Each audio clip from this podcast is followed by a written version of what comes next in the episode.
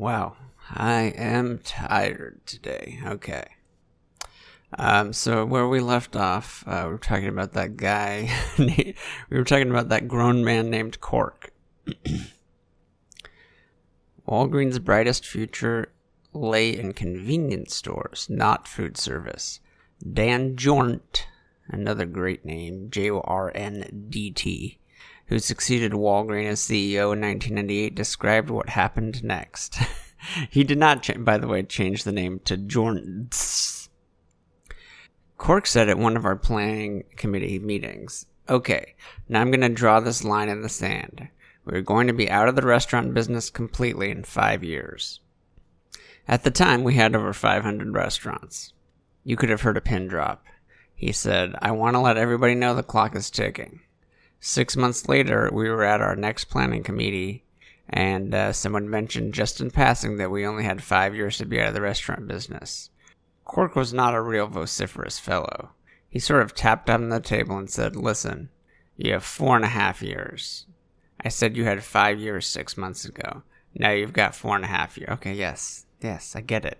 Well, that next day, things really clicked into gear, uh, into winding down the restaurant business. He never wavered. He never doubted. He never second guessed.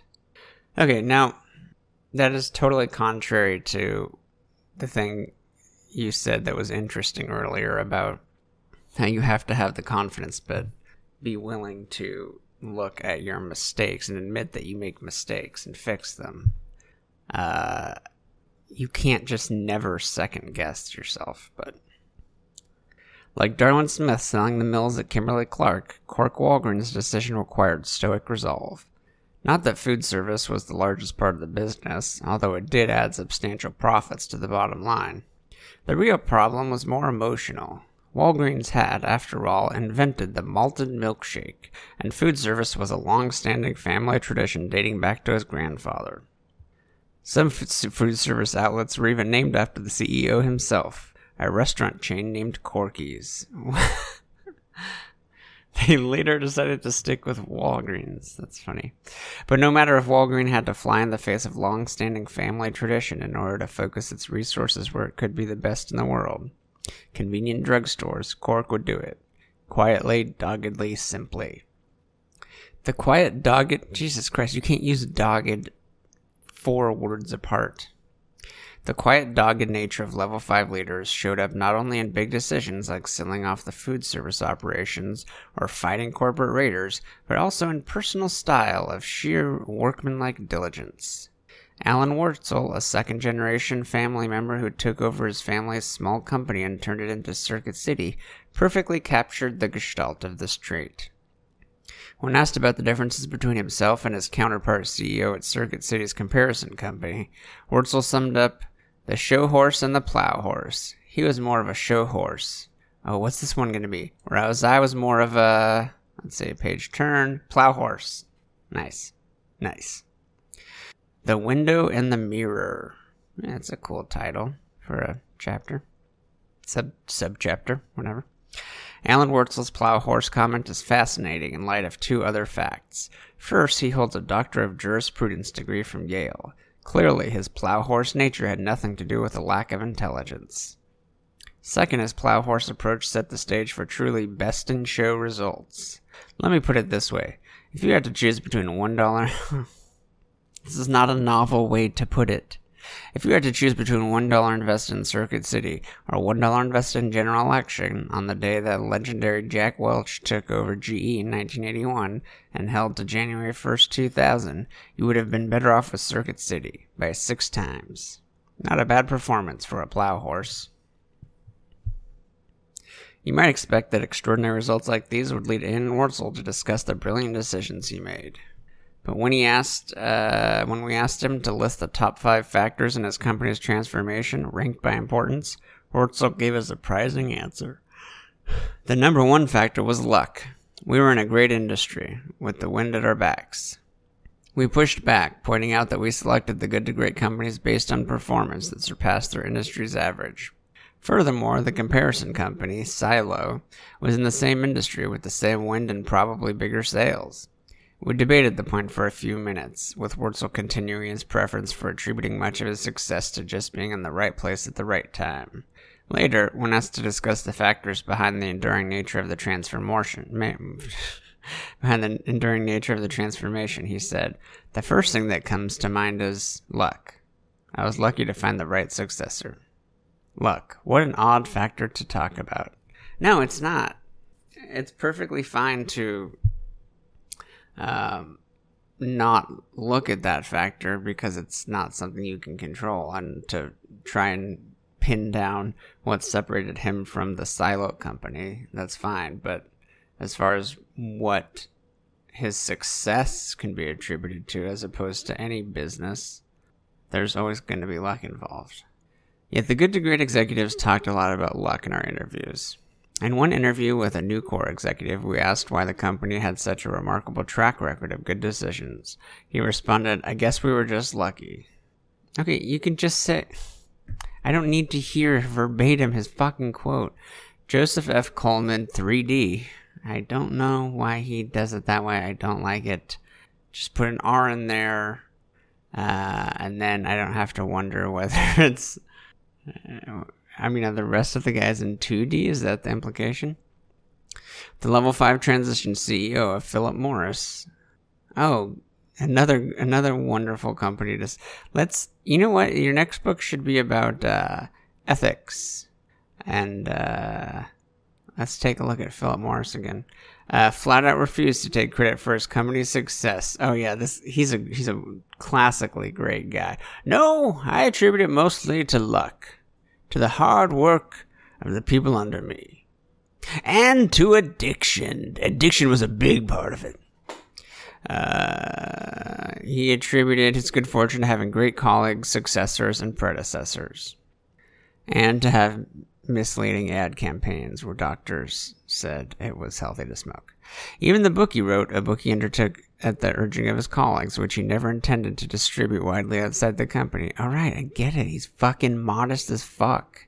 That's a good title, actually. Modest as fuck. That's what it should be called. Had the unusual title, I'm a Lucky Guy. Ew, gross. It's not unusual. Lucky isn't Lucky Lucky Strikes. That's the joke. That's the fucking joke. You stupid fuck. The opening paragraph reads, I was a very.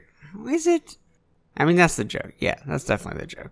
The opening paragraph reads I was a very lucky guy from the very beginning of my life.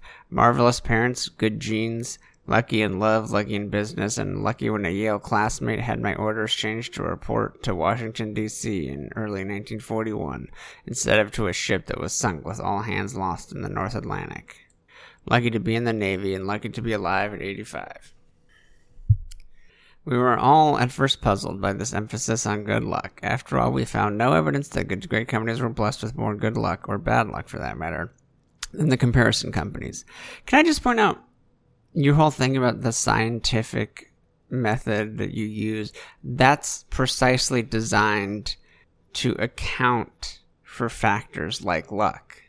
That's why it's not going to show, like, you have failed if the luck still turns up to be the defining characteristic separating them. That means you've made a bad study. That's the whole point of whatever. You get the point. Actually, you don't, because you're. then we began to notice a contrasting pattern in the comparison executives. They credited substantial blame to bad luck, frequently bemoaning the difficulties of the environment they faced. I'm going to need an example. Compare Bethlehem Steel to Nucor.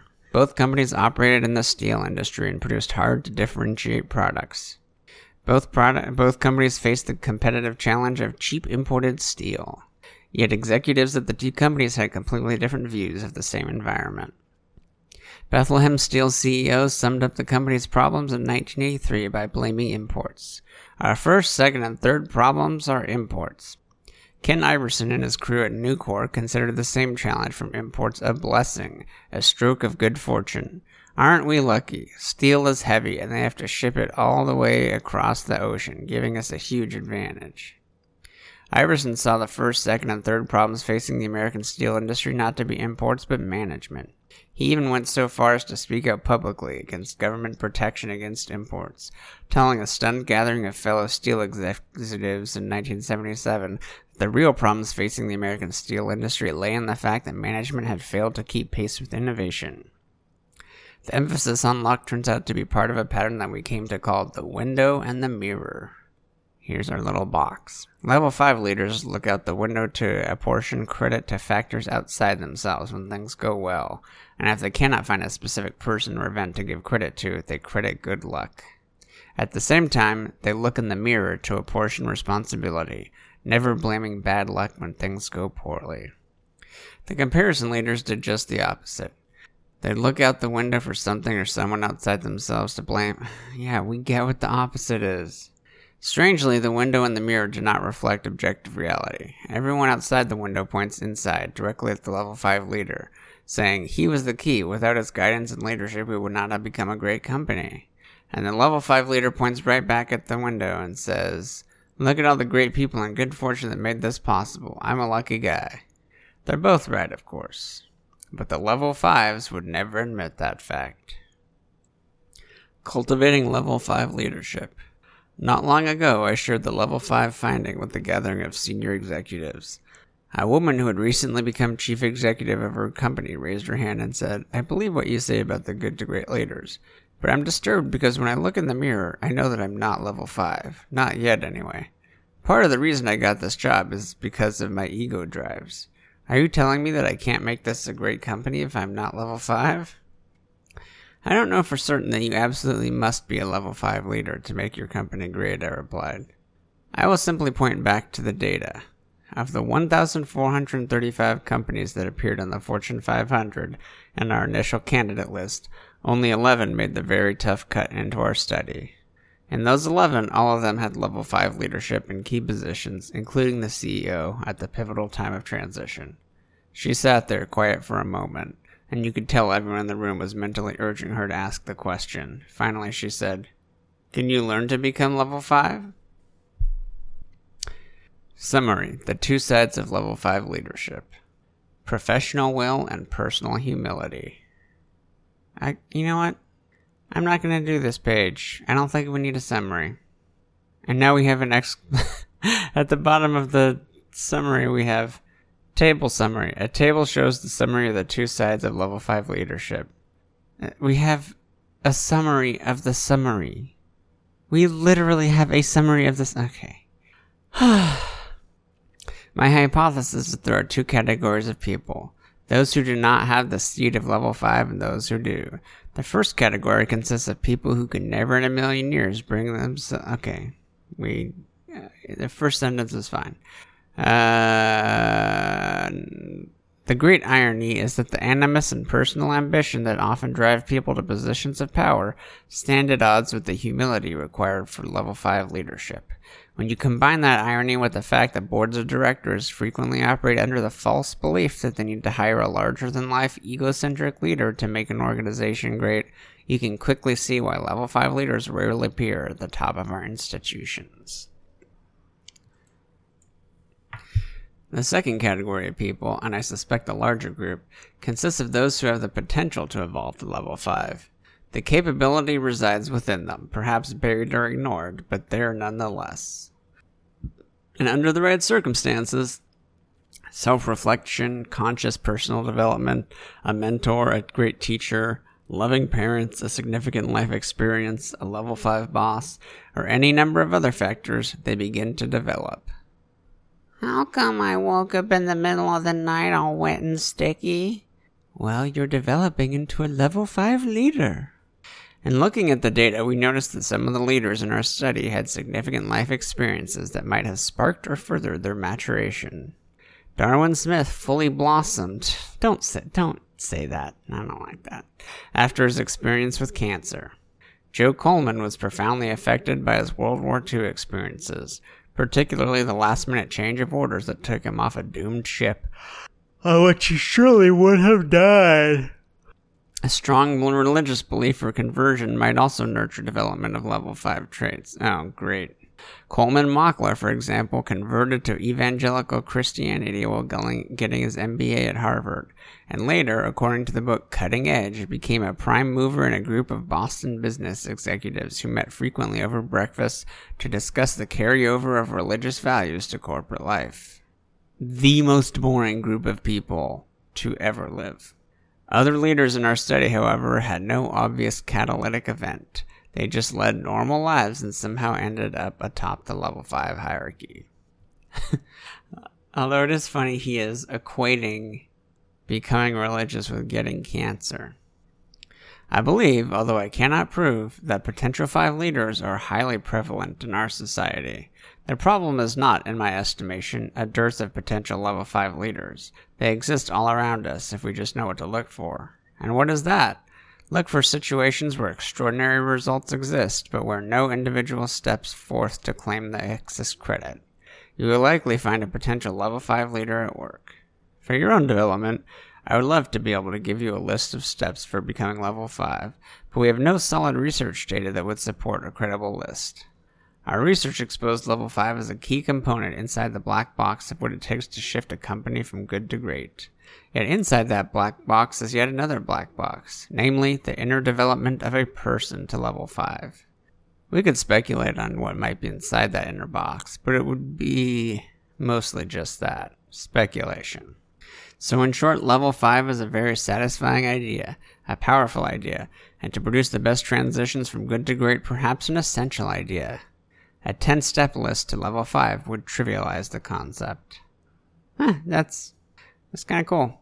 Um, I think it would mean more if the book weren't exam weren't like a constant example of how much he does the opposite mistake of just making a list of bullet points, which is really drawing everything out. But uh, still, point taken.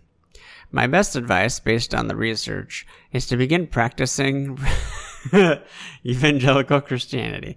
Now, is to begin practicing the other good to great disciplines we discovered. We found a symbiotic relationship between level 5 and our remaining findings. On the one hand, level 5 traits enable you to implement the other finding. On the other hand, practicing the other findings helps you to become level 5. What? This is getting really abstract. Think of it this way this chapter is about what level 5s are. The rest of the book describes what they do. Leading with the other disciplines can help you move in the right direction. There is no guarantee that doing so will turn you into a full fledged level 5, but it gives you a tangible place to begin. We can't say for sure what percentage of people have the seed within. I think it's about 50% uh, or how many people can nurture it. Also, the other 50%. Even those of us who discovered level 5 on the research team do not know for ourselves whether we will succeed in fully evolving to level 5. And yet, all of us who worked on the finding have been deeply affected and inspired by the idea. Darwin Smith, Coleman Mockler, Alan Wurtzel, and all the other level 5s we learned about have made models for us, something worthy to aspire to. Whether or not we make it all the way to level 5 is worth the effort. For like all basic truths about what is best in human beings, when we catch a glimpse of that truth, we know that our own lives and all that we touch will be better for the effort. Alright. And we have another summary. Level 5 leadership. Alright, let's do it.